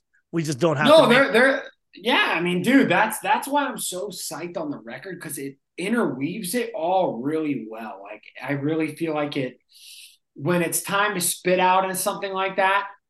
Those two are probably the more straightforward versions of it, but there's a couple more mixed genre songs on the record that like have hooks, but then actually descend into full. Like the first song on the record, it's almost this like back and forth between the verse sounds like this fucking serial killer, almost hip hop thing. The chorus sounds like it literally could be like Disney's Frozen, the musical, but in like a fucking like weird way. And then the end is like a minute and a half beat down. That's like the most insane hard part we've done in probably like ever.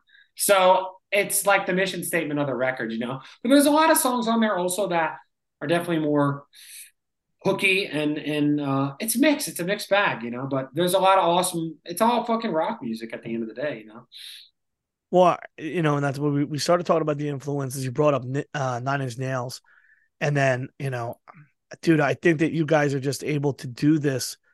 You're you're acting on a different level, and I and I, you know, we could talk about jujitsu is a great example. You see guys who know the moves, and they know how to roll, but they put the sequences of moves together so fluidly or in a different sequence that you would have thought of, and you look at it and go, how did he know how to do that? I find that you you and the band have been able to put everything in perspective, what you're interested in, what you're influenced by, and what you're trying to do.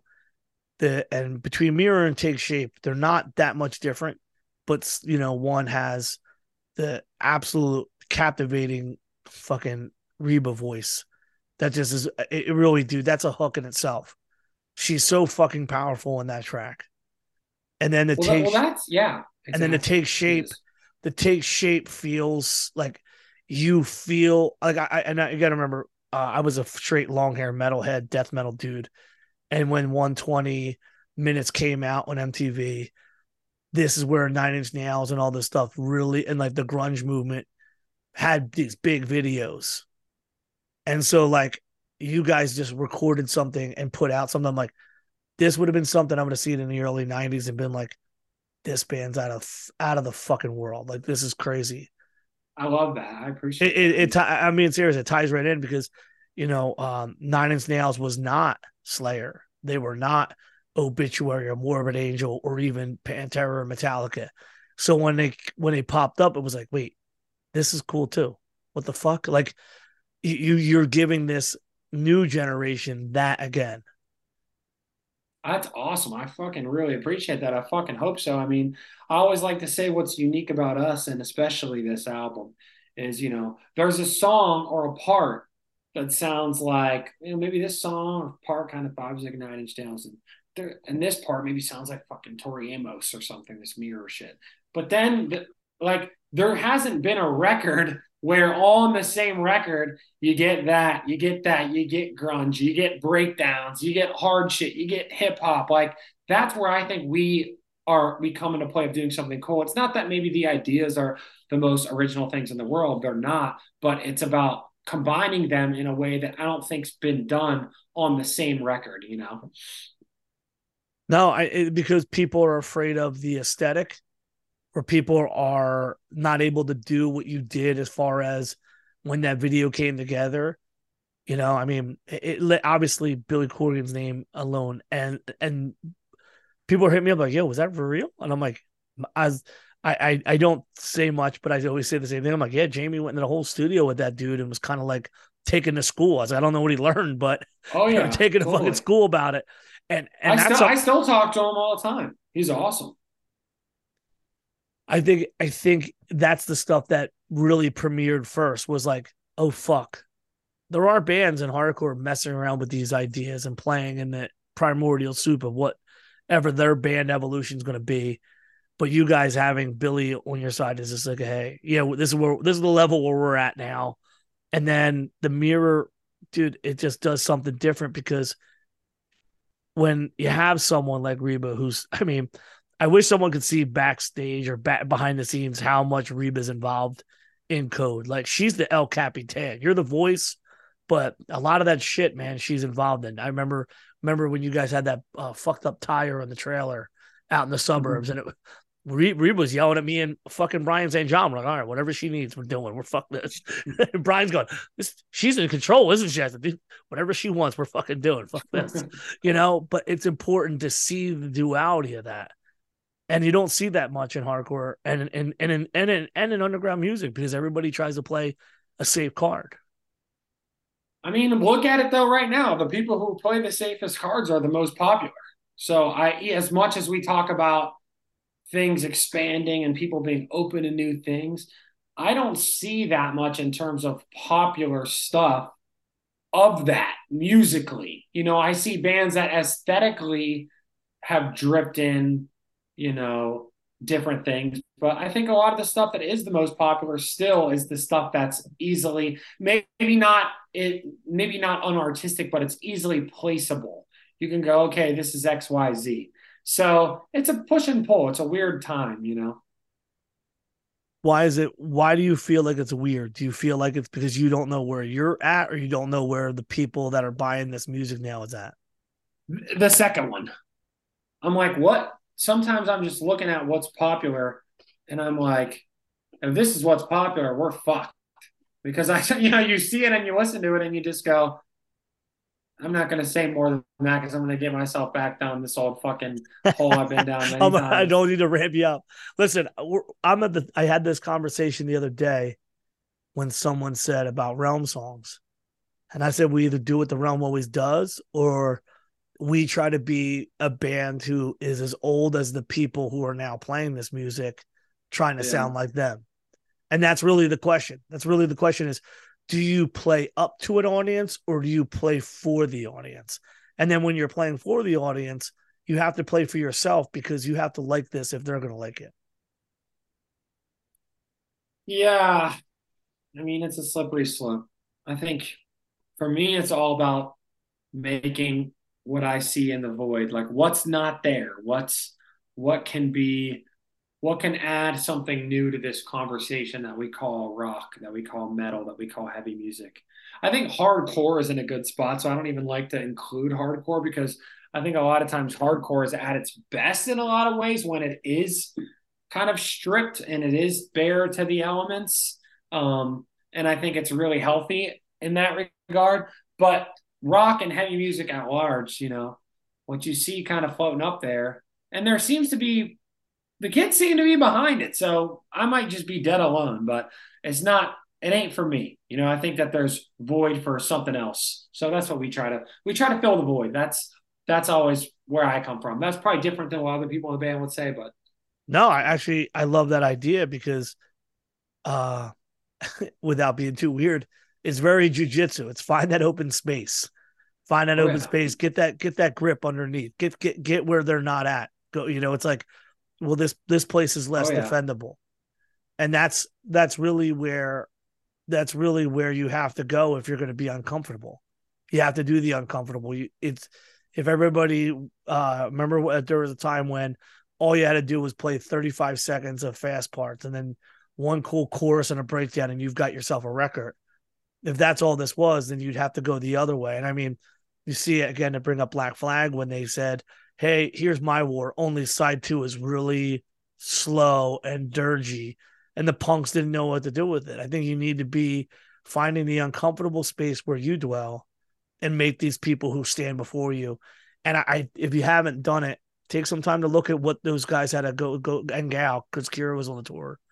Watch what Black Flag had to do to retrain a Black Flag audience who was rabid for these fast parts when they're playing, and then so then they all started walking in musically heavier into the deeper dirgy bass. Like now live, we're gonna play this even more. Just the, it was almost like a the most punk thing we could do is play slow and heavy in front of the punks. And I think Mhm. that that's where you guys are have, have taken this in times. I don't I don't think you guys use the black the, the black flag analogy so much, but I No, think I that's love where you guys have taken it. Yeah, I, re- I, I, ha- have you read the like Rollins like get in the van fucking? I grew up on it. I grew up on it. Like That's a that was I- one of the main books I read when I was like twelve.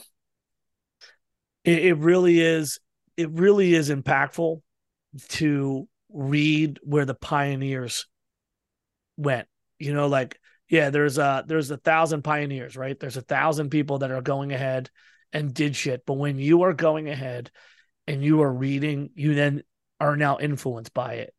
And um th- the things that i take influence from yeah i love what the new kids do at hardcore because they're happy with it. It's like some kid finding Yeah. something like this is so fucking cool and you're like well i'm glad you enjoy it buddy.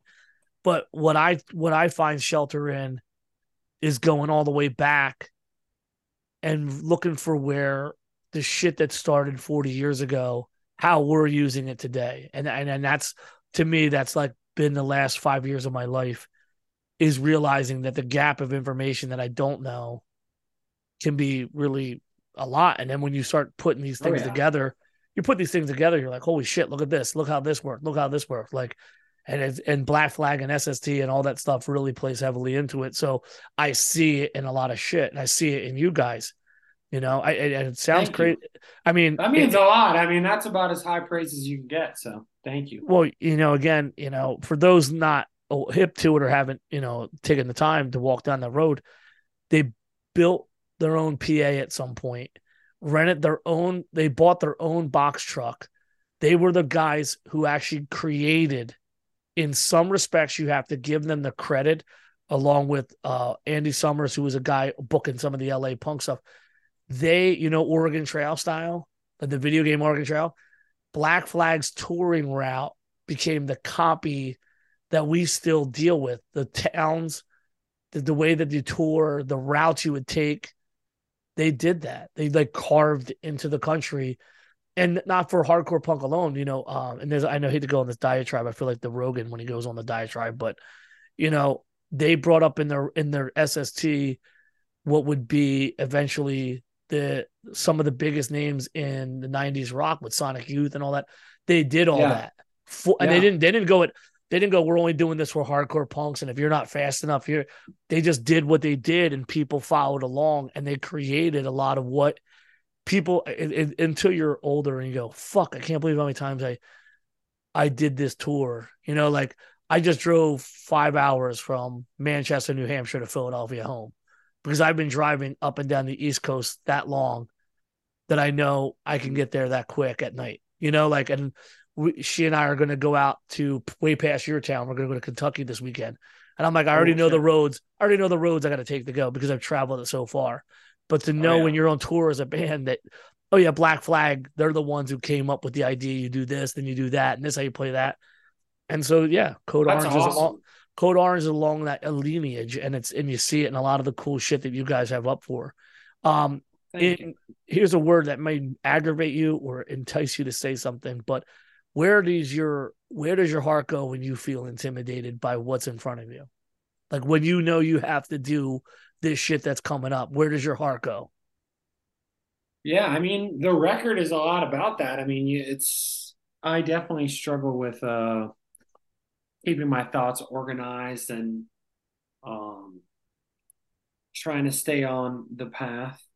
Um it depends like what the task is. Like right, so the task are, you is know- the task is taking this thing that you just put your entire ass, heart, soul, everything into, and you have to take it on the road. Where the fuck do you find yourself intimidated or enthused? Do you find yourself worried? Do you find yourself exhilarated? Like what? Do you, like where do your head? Where does your head go? I'm not intimidated to do it or do the work or perform. I do get intimidated and worried about, you know, the marketplace and if people care about it or are going to care about it. If you're being real, you know, like I want to play, I want to be up there, I want to do it, I want to practice, I want to do all those parts because that's what I fucking love.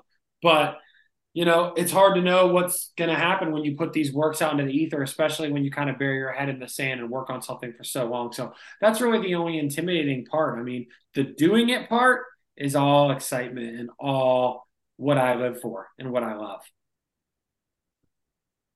Do you ever get to the point where you have to like have that?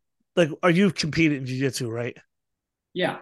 So do you know that nerve part where your heart's oh, fast? Oh God. That's the most nervous I ever been in my life is doing that shit. So when you get to that point, do you, have you ever experienced that in music? Um yeah, I get nervous. There's two versions of it. There's like the stage thing, which is like before you go do a big show, you definitely get nervous and you get tired and you get dry mouth. It's still not as bad, I think, as fucking competing because it's fucking music at the end of the day. Like to me, and I know music, music is my blood.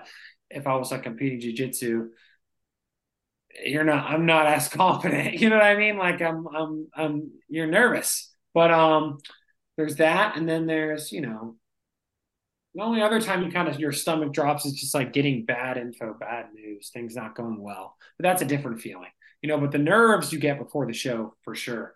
But uh, I think for the most part, I know how to control that, and I know how to get through the fog of the first couple songs that come from that and come out on the other side.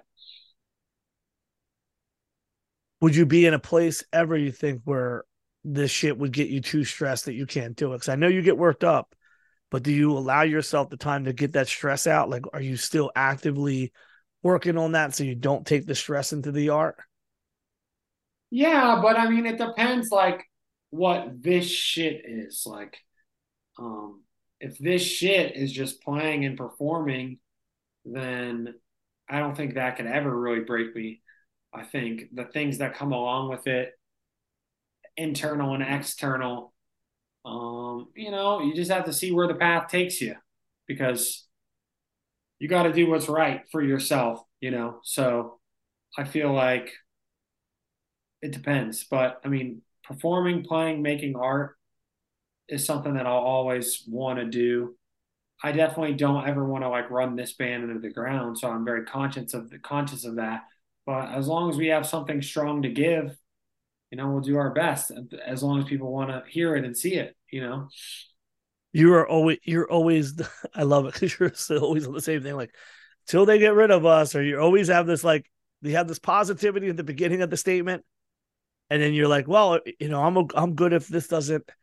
And I feel like I'm like not saying I'm good. I'm just saying like I, I know the I know the score. We're not, you know, it is what it is. I've been on the journey. I know how it goes. I've had you know things that have happened to us. Like we shit happens. Like so See- you gotta you gotta you gotta put your best foot forward and just try to do your best. That's what we try to do, you know. I, I look at a long view. I look at it like a letterbox movie where you're like on the you see yourself as on the horse and you feel the heat of the sun. And I look at it long view and I go, these motherfuckers have been on the road for so long and you've been doing this for so long that you feel tired, but you don't realize how far your voyage has gone. And you don't realize that the you. hardest shit you had to do is going from Pittsburgh, living in North Philadelphia, and getting your band the initial exposure. The hardest thing for your band to do was be a band with no manager, with no booking agent, when you guys were barely 18 years old, sign a Deathwish, tour everywhere, and take people apart, tour by tour, supporting terror. That was the hard part. Now that you've done that, it's easy. If you had to do that every day, you could be every one of these punch and play bands that release a record every two and a half record cycles. They do the three European tours, the one support tour for America, the one headliner, the festival run. You could do that in and out the rest of your fucking natural life with this band right now. Because you did that hard work then. This hard work now is the un, is the undiscovered.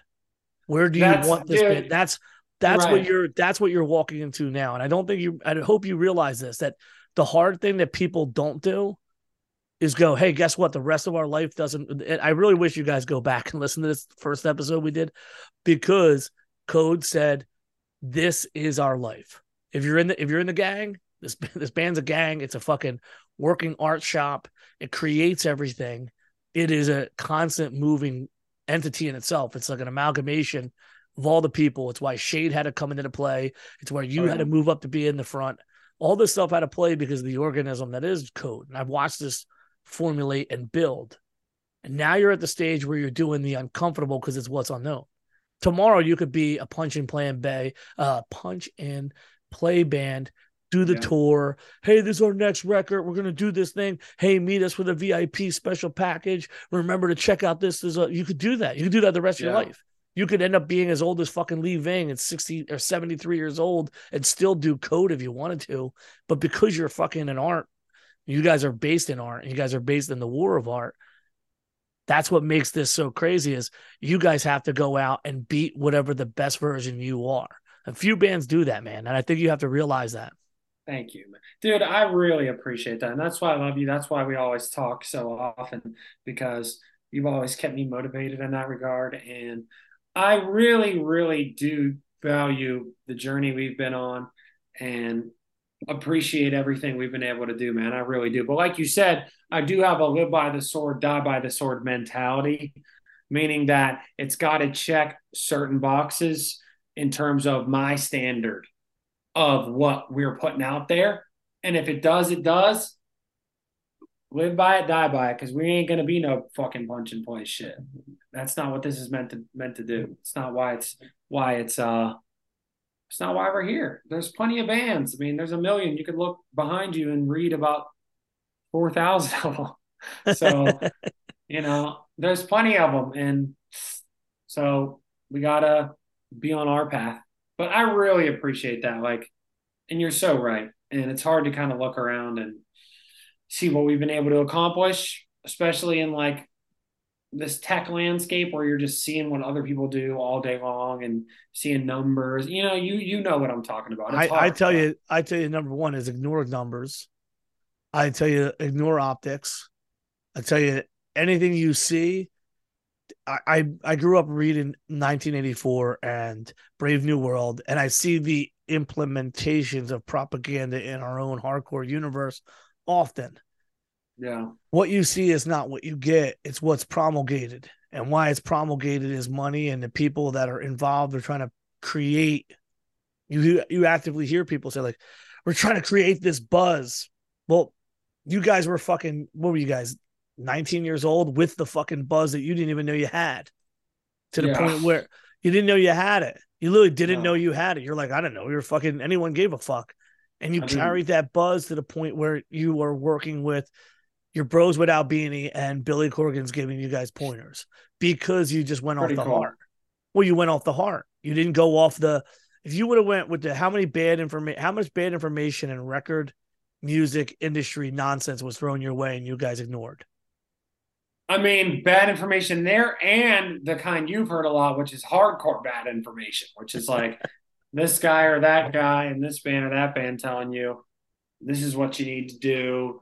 You need to go back to this. You know, you need to, and it's like, all right, you know, well, we'll see. I, I just don't see it. I don't see where going back goes forward. I see if you love your fans, every once in a while, if you're really on a tip where you're just like, we've been hitting this record so hard, let's drop something so OG. People go, what the fuck? Uh, Yeah. That I agree with. That I that I I, can that. understand. But when when we're talking about art, we're talking about forward. No one goes back. No one. I mean, you can drop to go rudimentary. I don't think that we it would be disrespectful to call the later tracks on that little thing that's on Spotify now, the game and grooming re- replacement, going back. But it definitely harkens those ideas back. Like this It- is it's, still. a, it's a new form of it's a new form of something that we've done. Yeah, it's it's It- like it- less.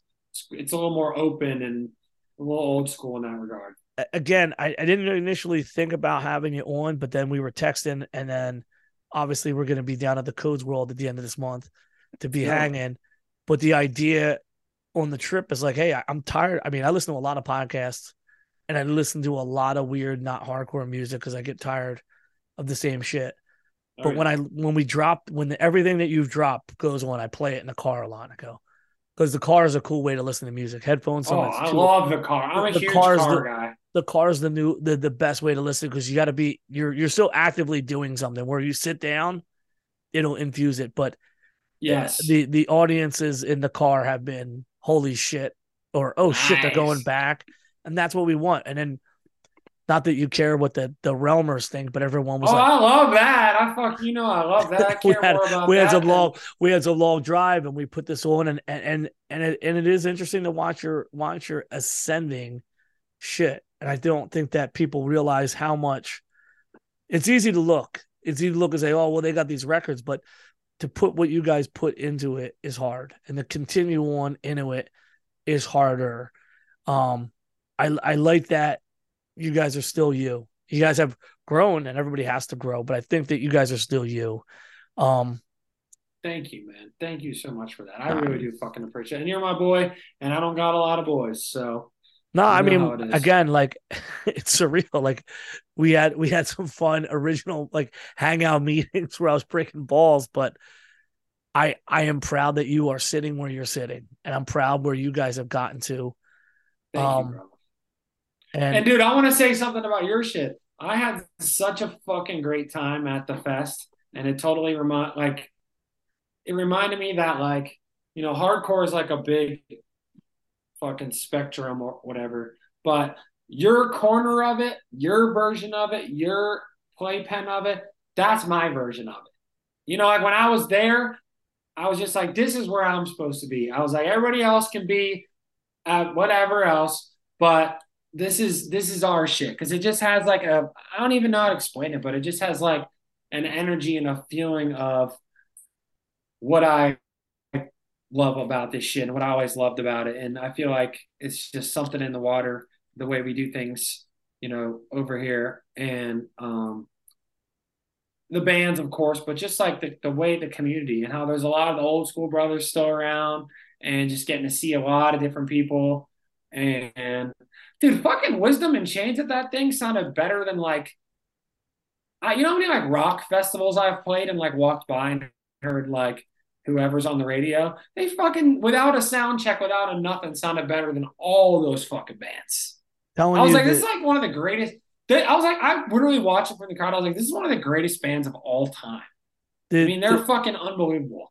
they are the band, and, and the world doesn't see it because, again, when we Fuck talk them. about when we talk when we talk about the hardcore world, we talk about everybody wants to do either what's new or what's old and hasn't been seen, and Yes. With the exception of 2012, they've played every year because they are the keystone of this whole thing. And I'm telling you, I, I, I can name the list of bands that have come to me promoting and say we we don't want to play after Wisdom Chains in Philadelphia, I don't either. and that's the Fucking whole hell. thing. Like, Oh, and I always say they the could headline every. They could headline every year. I mean, I- it's, you can put them on last every year. So for those not Uh, getting the the under the full the scope of this, so I have this thing about people who have played the fest, especially with the headliners and just people who've been a big part of this is hardcore. The day the door's open. Like I want Jami at the fest to hang out if they're not playing. that. And I made code orange Oh, little laminates for you guys just because I wanted you guys to remember, like, look, I love that. this is what it is. You guys came up here.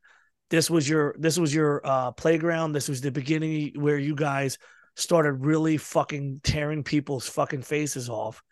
And I don't- Totally. And, and Oh yeah. I, I really don't ever want you to ever think that the door or like there's like this glass dome around it. And because I, I my office is right where you guys were hanging a lot of time, I saw you genuinely enjoying conversations oh, and I know, dude. and I know when you're getting punished because I've seen your I'm getting punished faced. So no, I would I, walk. wasn't getting punished. no, no, no, no. So I would walk by and I would see you genuinely talking to people and your peers and people you like, and I, I didn't even want to get involved. I said I'm happy to see the kid here. We and uh, I ran into everybody at the sh- I, I, all everybody came up to me. Hey, thanks for the pass. That we were so glad to come and hang out. And everybody, ba- I mean, Goldman was so fucking psyched. Everybody Dude, was. he, so- uh, he lives for the shit. Yeah, and he's it- literally lives he literally said he's like he's like this was like us playing with not playing everybody was with us it was great and i want you to remember because sometimes when you play these shows and you're far from this thing of that i do every year you're never away from it You're you're uh, you're engaged. it. You're, you're you you were brought up in this, and I love you guys as people. I love your band. You guys have done a lot for Philadelphia hardcore, Pennsylvania hardcore, and for Pittsburgh hardcore. So you're never going to be out of the scope of who belongs there. You just happen to tour sometimes when it is because it's Europe and it's a big deal. And we're in the Oh summer. yeah, But every almost every- every, time. Yeah. every I, you guys could have set up a merch table. I wouldn't give a fuck because I just want you guys still being a part of it. I want you to always remember you're a part of dude, it. I dude, I felt that so much, and we feel that, and it feels so much like our community, and like I just know also all the dudes. All the guys who at the time were younger guys, but you know the dudes who've been around you forever, like Bob, and you know, I and we're so close with them, and so like that's kind of to us like your area is kind of like our second home, and then to see our home, like so for people who don't know, yeah, my like my best friend's band is called Pain Clinic, and my jujitsu coach is in it, and my best friend sings, and a bunch of my buddies are all in it, and they got to play. And so just having all my boys from home there, and it just felt like home base because now like Pittsburgh is fully connected with the Philly thing, and I, I like to think that we had a little bit to do with that. And Huge, I feel like huge, huge to deal with it. it just I love it, dude. It's awesome, and everybody's as you could tell as you've made friends with those guys, they're very like minded. You know what I mean? We're all kind of cut from a similar cloth, it's a little different than other shit, if that makes sense. No, it's it's why it's so easy to connect. We don't feel like we have to. We're not like two rival tribes exchanging ideas. We're from 300 miles apart from each other, but it's the same fucking situation. You see Western PA, rivers, bridges, Philadelphia, East Coast or East Side, still rivers, bridges, hills, trees, and then crazy city in the middle. Some for some godforsaken reason they built a city around it. Pittsburgh and Pennsylvania, Pittsburgh, Pennsylvania, Philadelphia has been so divided because it's 300 and fucking 51 miles apart. But it's not like you go one place. I mean, and that's the love that we're starting to finally build up after all these years. Um, because we should start wrapping this up and we should also talk Code World. Why Okay. and what is Code World? So I just wanted to, you know, put something together for Pittsburgh. We don't really have uh something where we could bring all these bands in and do something, you know, a little above your normal show. Uh originally it was gonna start as kind of like a more of a mixed genre kind of thing. And then it kind of turned more into a hardcore based thing, which I think for like the first run of it makes a lot of sense, you know. Uh it's all bands that I really like. We got Madball, fucking OGs, awesome dudes as well, and always treated us really well. Uh, you know, Vein, we got E Town, who decided to do it just off Instagram, which was fucking awesome. so great. and then, uh, dude, it was it was literally the greatest thing ever. And a Pain of Truth, um, 200 stab wounds, um, fucking ton of bands, man. So I think it's gonna be badass. I'm excited. It's it's it's leaned a little bit more of a hardcore thing than I would have even originally thought in its inception. But the idea is to just kind of like start building something and see where it goes, you know. Nah, I think that it's important that you guys have that touch in it because of preserving underground, which we've had AJ on the show. You know, there's a big thing that comes with now Pittsburgh having preserving underground is now preserving hardcore. And Yeah. it's a multi venue building with a record store that you guys are now able to host the coolest event because you're able to put all these bands on. Totally, because of him, man. They and because of the, those boys. Well, Kind I mean, again, it's up there as it's well. a, it's it's the community that Pittsburgh has built up. I mean, we talked about it in the first episode, the importance of what AJ did, bringing you guys on them original tours, led to where we're talking now. And I think that people don't really understand how much. I mean, you brought up Bob Wilson. Bob Wilson's been supporting Code since the early days. Kev 100%. Hare, every uh, the code the code agitator bond was big you know like there's this this entire thing and then Totally. now that code's name is so entrenched in hardcore and beyond it's cool that you guys have stepped out and said hey we're inviting you to our hometown to our home base we're going to put a show on that you probably would never see somewhere else and we're going to celebrate it and we'll be out there really excited we'll, we're I'm really so glad. I'm so glad. I'm so excited. I think that's fucking. It's fucking I, awesome. I, I I am finally at the stage in my um by my 40s where I want to go somewhere where I don't have to have responsibility. Hey, if you guys need me to help pick up and grab something, I'm going to do it. But I finally Yeah. am like, You I'm might fu- have to pick up and grab someone, not something. That's what I'm. That's Like- what you might have to do. Yeah. you know, like I'll, I'll probably be in my spot at some point. But the thing, Yeah. is, is like for me, this is a time where I get to hang out and be the hanger out or at something that someone else is doing. But I love that. kind of a doer, like I like at FYA. Yeah, I'm gonna come down, Bob, and now I do I do the fucking a well, lot of. sh- FYA is a whole fucking crazy thing because they're building the stage. They're doing I love like it. the- I love it. That shit is something I this is just like we got our venue, you know, it's my buddy's venue. Like we this is the the FYA is like some fucking insane shit. He's like I'm like He's the dude, he he built this thing up. It's so cool. The last thing that we did at, at FYA last year for not that anyone's gonna care to know this is. I was underneath the stage because it was Yeah, I know. physically kicking the panels up because the stage got locked in. So I got tired. I'm like, all right, I'm going under, and I crawled under and was just kicking it, going, get it the. Wasn't there some fucking gimmick that happened where like the guy didn't come, like the company couldn't come to like take the stage down, like the people who were com- supposed to deconstruct the stage, and you were just like, "All right, let's go," and just you, Yeah, like, we just had to fucking well. Listen, Bob Wilson. Bob Wilson has done more work for me than any human being alive. yeah, He's my brother. He's done more in my family. He's done more just as a person than for me. So if someone said, Hey, listen, for FYA to happen, someone's got to get shot in the leg. I'm going to give him my leg to get shot in. If Bob Wilson says, Hey, um, this these guys are running late with the stage. Yeah, we're gonna fucking we're gonna I'm gonna get the team together. We're gonna work hard. I got Kevin Hare, you know, your man was Ty was out there with us. Like yeah. and as a we do this as a team and i and i love the idea that as doers and we're all from the same state and we're all from the same friend group that it's like okay cool we're in the west or we're in the western pa we're going to help them guys out because you know them guys are out there helping us with the tables and chairs at the end of the fucking fest and that's the way it's supposed to be and that's what our community has done. We do this shit by ourselves so we could do this shit the right way and i see that in you guys i see that in aj shit and it's just awesome to be around people. And yeah, it is awesome that we're all from the same fucking state. It's like, oh shit, doesn't matter. It. It doesn't matter how far the miles are away. We're doing the same kind of things, you know. We need, and that's the thing. I feel like I love the the brotherhood because all these other fucking places are clicked up. We gotta get clicked up too, man. We, we're we're we're good to go. We got Pittsburgh, Philly, so fuck everywhere else. I, I could at, at this stage in the game, I I could not uh, agree more. Um, especially like uh, we've got the Keystone Jam ready to.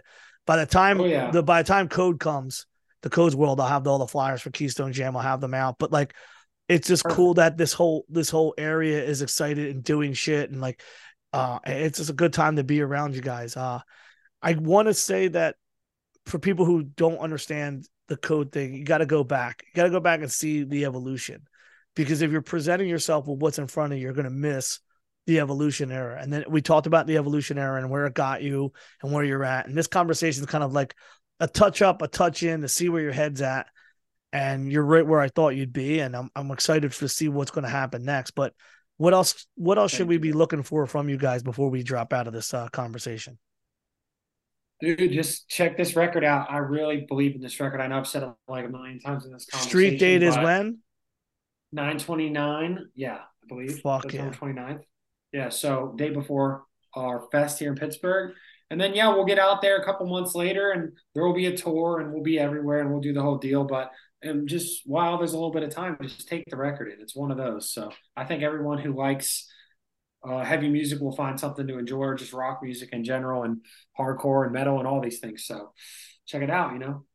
Well, thank you once again, my brother, for a great conversation. I again can't tell you how proud I am of what the kids have become and turned Code Orange into an international fucking sensation.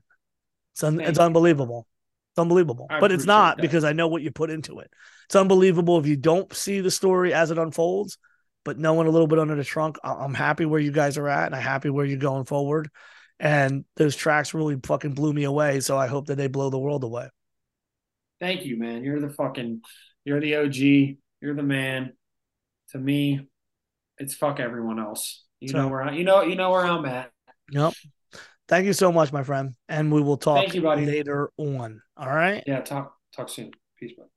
Well, 123 episodes later, we get a second interview with Jami. He's on to more incredible shit every single time. The band's progression is nothing short of fantastic and just shows you with the right drive and the right really balls to push yourself singularly with one goal in mind, you can get there. Took them a long time, a lot of hard work, and they are still, despite the size, fame, popularity, one of the most DIY bands at it. Codes World is a big show. It's happening September 30th. And it is Code Orange, Madball, Vein, E Town Concrete, 200 stab wounds, Pain of Truth, Gridiron, 1 800 Pain, Wrist Meets Razor, Live It Down, Hazing Over, Pain Clinic. This shit starts at 3 p.m. It's two stages, preserving underworld. It's going to be something completely fucking unreal. This venue is so sick. Again, hardcore in Pittsburgh really came up when AJ started getting this together. The record label, multiple venue, multiple room venue, all in one spot, or not record label, record store, and Code Orange putting it out there. So we'll be there. Hopefully, we'll see you. And again, thanks for supporting the podcast. And I look forward to speaking to you all next week. TIHC podcast for any kind of notes. And you can hit me up on the Instagram and shit if you listen to the stuff. So thank you. And shout out to all the remaining code people who I haven't had on the podcast. You guys are fantastic as well. It's not just Jami. All right. Goodbye.